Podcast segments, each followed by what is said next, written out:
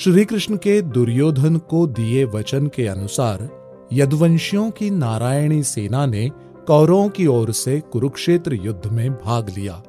परंतु वृष्णिवंशी महारथी सात्यकी ने अपने मित्र और गुरु अर्जुन के साथ युद्ध में भाग लिया। अर्जुन और भीम के बाद कौरव सेना को सबसे ज़्यादा क्षति पहुँचाने वाले महारथी सात्यकी ही थे। युद्ध भूमि में निहत्ते भूरिश्रवा का वध करने के कारण सात्यकी को सभी की निंदा का पात्र बनना पड़ा। वर्षों बाद इसी घटना को लेकर कृतवर्मा के साथ विवाद प्रारंभ हुआ, जो कि इतना बढ़ गया कि यदुवंश के अंत का कारण बन गया।